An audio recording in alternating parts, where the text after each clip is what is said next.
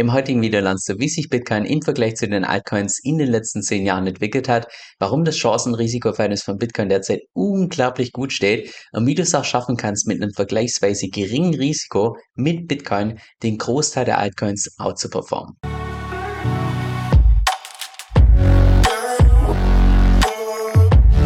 Hi, mein Name ist Kevin und auf meinem Kanal geht es primär um DeFi, Decentralized Finance. Genauer gesagt verschiedene DeFi-Protokolle und DeFi-Strategien, weil ich persönlich felsenfest davon überzeugt bin, dass man damit in der Zukunft das meiste Geld verdienen kann. Und falls dir das zusagt, dann lade ich dich herzlich ein, um auf Abonnieren zu klicken und mit dem lass uns auch direkt ins heutige Video reinstarten. Wenn ich anderen Kryptoinvestoren erzähle, dass ich derzeit zu mehr als 50% in Bitcoin investiert bin, würden wahrscheinlich die allermeisten Kryptoinvestoren sagen, dass ich viel zu konservativ unterwegs bin, dass mein Portfolio total langweilig aussieht, weil ja das Potenzial von Bitcoin im Vergleich zum Potenzial von den Altcoins deutlich begrenzt ist. Und es ist auch durchaus ein valider Punkt. Trotzdem bin ich persönlich der Meinung, dass das Chancen-Risiko-Verhältnis von Bitcoin bei weitem besser steht wie bei jeder anderen Kryptowährung. Ich meine, das Risiko, dass bei Bitcoin jetzt noch irgendwie was Größeres anbrennt, aus meiner Sicht relativ gering. Und trotzdem würde ich sagen, dass Bitcoin vom Potenzial her deutlich mehr Potenzial hat als jede andere Assetklasse. Und wenn ich jede meine, dann meine ich in dem konkreten Fall wirklich jede einzelne Assetklasse. Und gerade die zwei Punkte mit Chancen und Risiken, auf die möchte ich im heutigen Video ein bisschen genauer drauf eingehen, weil die aus meiner Sicht einfach unglaublich wichtig sind. Gerade was das Potenzial angeht, was die Performance angeht, wird ja gerade häufiger in den News verglichen, dass eine Tesla-Aktie in der Vergangenheit besser performt hat als Bitcoin. Und es stimmt auch beispielsweise über einen Zeitraum von fünf Jahren, wenn wir uns mal das hier, das Chart gemeinsam anschauen. Tesla in den letzten fünf Jahren plus 4 430 Prozent. Das heißt, brutal performt. Und wenn wir den Preis mal von Bitcoin anschauen, derzeit nur plus 36 Prozent. Was einfach daran liegt, dass bevor ziemlich genau fünf Jahren direkt beim Peak waren, beim Bullmarkt, ja, und seither wir nur 36 Prozent performt haben. Das heißt, Tesla hat in den letzten fünf Jahren Bitcoin massiv outperformt. Und trotzdem würde ich persönlich sagen, und jetzt bitte nicht falsch verstehen, ich bin ein großer Fan von der Vision von Tesla, was sie vorhaben und so weiter, das finde ich absolut genial. Trotzdem würde ich persönlich behaupten, dass es für eine Tesla-Aktie von hier um ein Vielfaches schwieriger wird, nochmal 10x zu machen oder 20x zu machen im Vergleich zu Bitcoin. Weil wenn Bitcoin beispielsweise nur auf das Market Cap von Gold hochgeht, was derzeit so ungefähr bei 12,4 Billionen steht. Und wenn wir komplett vernachlässigen, dass aus meiner Sicht Bitcoin in den allermeisten Eigenschaften Gold bei weitem überlegen ist, und wir das einfach mal geteilt rechnen, derzeit Market Cap von Bitcoin ungefähr 331 Milliarden, wenn wir das einfach mal geteilt rechnen, dann wären das allein von hier nochmal ungefähr 26,7x, die Bitcoin preislich nach oben gehen könnte. Und das würde wiederum bedeuten, wenn wir das mit dem aktuellen Preis einfach mal multiplizieren, dass wir einen Bitcoin-Preis hätten von derzeit ungefähr 465.000 Dollar pro Bitcoin. Von daher ist es aus meiner Sicht nur eine Frage der Zeit, bis Bitcoin sämtliche anderen Assetklassen über einen längeren Zeitraum outperformen wird, inklusive beispielsweise einer Tesla-Aktie. Und ich persönlich gehe auch felsenfest davon aus, dass Bitcoin auch mal preislich deutlich höher gehen wird als Gold. Ich bin zwar nicht so optimistisch wie jetzt beispielsweise eine Kathy Wood, die davon ausgeht, dass Bitcoin im Jahr 2030 bei einer Million steht. Das halte ich für ziemlich übertrieben, aber wenn es dann irgendwann im Jahr 2040 der Fall ist, so what? Also das kann ich mir auf jeden Fall vorstellen. Und gerade was das Risiko von Bitcoin angeht, hat hier Cointracking in den letzten paar Wochen ein Video veröffentlicht, was ich persönlich super lehrreich finde. Weil das zeigt im Prinzip das Market Cap von den Top 10 Kryptowährungen im Zeitverlauf und zwar von 2013 bis 2022, wie sich das Ganze entwickelt hat. Ich werde auch gleich das Video in 1,5-facher Geschwindigkeit abspielen und immer mal wieder stoppen mit irgendwelchen Key-Erkenntnissen, die man aus meiner Sicht da entsprechend rauslesen kann. Wenn du das Video selbst mal anschauen möchtest, ich habe dir das aber auch unten in der Beschreibung verlinkt. Und zwar startet hier das Video im Mai 2013 und ich persönlich finde schon allein den Startbildschirm hier unglaublich lehrreich, weil das zeigt ja hier die zehn größten Kryptowährungen nach der Marktkapitalisierung und logischerweise ist Bitcoin ganz oben, die Nummer eins. Und wenn du dir mal jetzt überlegst, welche von diesen Altcoins, die im Jahr 2013 noch in den Top 10 waren, welche spielen heutzutage tatsächlich noch eine Rolle? Da würde ich persönlich sagen, bei ja, einer einzigen Kryptowährung hier könnte man argumentieren, bei Litecoin, dass Litecoin heutzutage noch eine Rolle spielt. Wenn wir uns allerdings mal die Performance von Litecoin in Bitcoin gemessen, das ist die gelbe Linie hier anschauen, seit Beginn naja, hat Bitcoin im Zeitverlauf immer und immer mehr underperformt. Von daher würde ich persönlich sagen, Litecoin eher auf einem absteigenden Ast. Wenn du dann mal die ganzen anderen Altcoins durchgehst, wie Namecoin, wie Peercoin, wie Fettercoin, das sind wahrscheinlich größtenteils Altcoins, die du noch gar nicht gehört hast. Naja, schauen wir uns mal Namecoin an. Hier in Gelb in Bitcoin gemessen, absolut tot.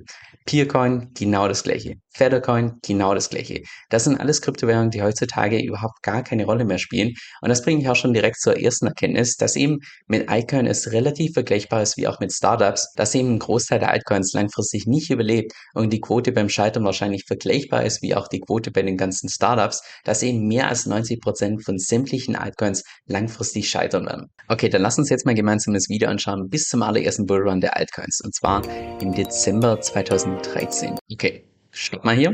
Wenn wir uns mal hier die ganzen Altcoins anschauen, Megacoin, BitShare, PTS, Omni, Quark, Namecoin, Peercoin, die allermeisten Altcoins dort existieren nicht mehr. Die wirklichen Altcoins, die heutzutage, wenn überhaupt noch eine Rolle spielen, sind Bitcoin, Litecoin und XRP. Alle anderen hier existieren mittlerweile zwar immer noch, aber sind nicht mehr wirklich relevant. Okay, dann schauen wir uns jetzt mal das Video an bis zum allerersten Bärmarkt beziehungsweise bis zum Low im Bärmarkt. Okay, stopp mal kurz. Das ist Januar 2015 und zwar war das der Lowpunkt von Bitcoin im allerersten Bärmarkt, den die Altcoins jemals erlebt haben. Und wenn wir uns mal hier das Ranking gemeinsam anschauen, wir haben nach wie vor Bitcoin die unangefochtene Nummer 1, wir haben XRP, was hier auf Platz 2 mit einem relativ großen Anteil ist, wir haben nach wie vor Litecoin mit dabei, wir haben Stellar mit dabei, wo heutzutage nicht mehr so die Rolle spielt, sagen wir so, auch eher auf einem absteigenden Ast. Dann haben wir Dogecoin mit dabei, wir haben hier Dash, was gerade am Aufsteigen ist, aber alle anderen Altcoins heutzutage nicht mehr wirklich relevant. Okay, dann schauen wir jetzt mal das Video weiter. Okay, ich stopp mal hier ganz kurz. Und zwar siehst du hier, Moment, ich gehe mal ganz kurz.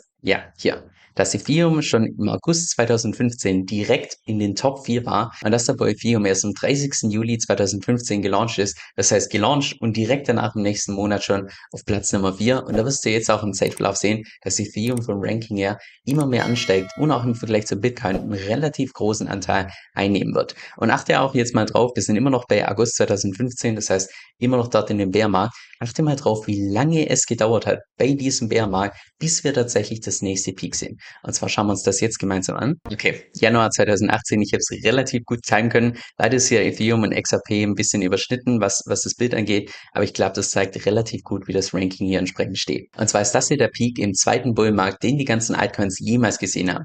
Wie du auch hier wieder sehen kannst, Bitcoin nach wie vor die unangefochtene Nummer eins.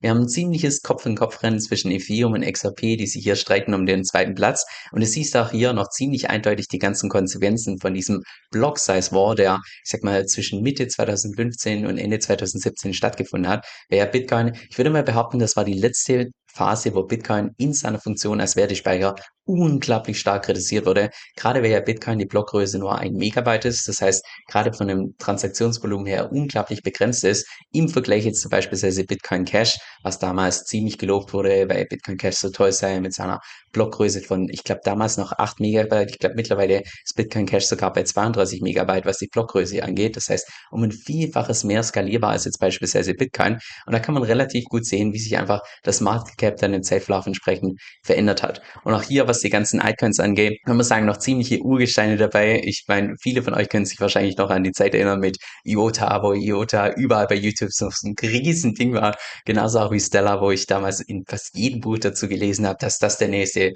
100x-Coin wird. Und ja, ist nicht so ganz geworden, aber anyway, äh, Tron, was heutzutage noch eine Rolle spielt, genauso auch wie Cardano, genauso auch wie so ein Stück weit Litecoin, NEM nicht mehr so wirklich. Aber ja, es ist einfach interessant, wie sich von einem Zyklus zum nächsten einfach mal die Liste der Top 10 komplett ändern kann. Und was du hier beispielsweise auch siehst, dass Stablecoin damals noch keine wirkliche Rolle gespielt haben, was heutzutage unvorstellbar ist. Aber damals war es tatsächlich noch größtenteils so, dass wenn du irgendwelche Altcoins kaufen wolltest, dass du dann zunächst Bitcoin gekauft hast und mit diesem Bitcoin dann entsprechend irgendwelche Altcoins. Dann später war es auch ging der Umweg über Ethereum, das heißt erst von irgendwie Fiat zu Ethereum und dann von Ethereum zu den ganzen Altcoins. Aber es war damals noch komplett üblich, dass man von einem volatilen Asset ins andere volatile Asset gewechselt hat, was heutzutage unvorstellbar ist, weil wir heutzutage ganz bequem erstmal eine Stablecoin kaufen, dann unsere Limit Order setzen, dass wir zu einem guten Preis irgendwelche Altcoins einkaufen können. Das ja damals noch eine komplett andere Zeit. Okay, dann schauen wir uns jetzt mal die Phase an von diesem Peak bis zum absoluten Low in Bitcoin gemessen in diesem Bärenmarkt. Und zwar, okay, hier. Dezember 2018, es ging damals relativ schnell, so ungefähr ein Jahr. Das war auch die Phase, an die ich mich ziemlich gut erinnern kann, weil die mich komplett erwischt hat. Aber ja, ich finde auch da wieder das Start unglaublich lehrreich und unglaublich interessant. Also wir sehen hier im Bärmarkt, wir haben nach wie vor Bitcoin als unangefochtene Nummer eins. Wir haben XRP und Ethereum, die sich nach wie vor streiten um den zweiten Platz. Und jetzt darauf achten, wir haben Bitcoin Cash, wir haben Litecoin und wir haben Bitcoin Satoshi Vision. Das heißt, drei verschiedene Forks von Bitcoin in den Top 10. Und das ist einfach ein ganz klares Zeichen noch damals, also ich sag mal Folgekonsequenzen von diesem Block Size War, das nach wie vor unklar war, ob jetzt tatsächlich Bitcoin das Rennen machen wird oder nicht irgendwie ein Fork von Bitcoin oder so. Und damals, ja, hat sich das eben in den Top 10 extrem bemerkbar gemacht im Vergleich zu heute, wo die meisten von diesen, ich sag mal, Bitcoin Forks einfach kaum mehr eine wirkliche Rolle spielen. Und wir sehen auch hier beispielsweise im Bärmarkt hier, ganz plötzlich kommt hier Tether als allererster Stablecoin hier in die Top 10. Zwar damals noch relativ klein, aber dann fing es langsam an, dass Stablecoins immer mehr eine wichtige Rolle spielen. Und achte auch mal jetzt gerade von hier Achte mal drauf, wie lange wir tatsächlich in einem Bärmarkt waren, bis wir tatsächlich zum nächsten Top kommen. Okay, Dezember 2021. Das war im Prinzip der dritte Bullmarkt, den die ganzen Altcoins jemals gesehen haben. Bei Bitcoin waren es ein bisschen mehr, aber bei den Altcoins war es der dritte Bullmarkt. Und wie du auch hier sehen kannst, das Chart sieht mal wieder komplett anders aus. Wir sehen hier Bitcoin nach wie vor die unangefochtene Nummer eins, aber diesmal relativ stark Konkurrenz bekommen von Ethereum, der sich endlich durchsetzen konnte gegen XRP, was ja im Zeitverlauf deutlich schwächer wurde im Vergleich zu Ethereum. Und das zeigt auch, dass bei Ethereum, seitdem es gelauncht ist im Jahr 2015, da gibt es einen Grund, warum Ethereum Ethereum nach wie vor einfach sich immer mehr nach oben gearbeitet hat, weil eben die Use Cases von Ethereum nicht nur alles Hype war, sondern weil da tatsächlich was gebaut wurde, was man heutzutage auch wirklich nutzen kann. Gerade beispielsweise allein was im DeFi-Space auf Ethereum stattfindet, ist einfach nur beeindruckend. Was man hier auf diesem Ranking auch sehen kann, ist, dass wir plötzlich zwei Stablecoins in den Top 10 haben. Wir haben einmal Tether und einmal noch den USDC-Coin und andererseits auch gerade die ganzen Altcoins hier, wie die sich mal wieder komplett gewechselt haben im Vergleich zum letzten Zyklus. Wir haben hier ganz plötzlich einen Binance-Coin, wir haben ganz plötzlich hier Solana, wir haben ganz plötzlich hier Terra mit dabei, wir haben Polkadot mit dabei. Das heißt, einfach eine komplett andere Top-10-Liste im Vergleich zum letzten Zyklus. Obwohl das nur vier Jahre her ist, hat sich einfach mal die Top 10 hier ziemlich stark durchgemischt. Okay, dann schauen wir jetzt das Video bis zum Low im nächsten Bärmarkt an. Okay, November 2022. An der Stelle muss man dazu sagen, ich vermute mal, also bisher ist das das Low, aber das kann natürlich auch sein, dass wir im Safe auch noch tiefer gehen, aber länger geht das Video logischerweise nicht, weil man kann ja nicht in die Zukunft schauen.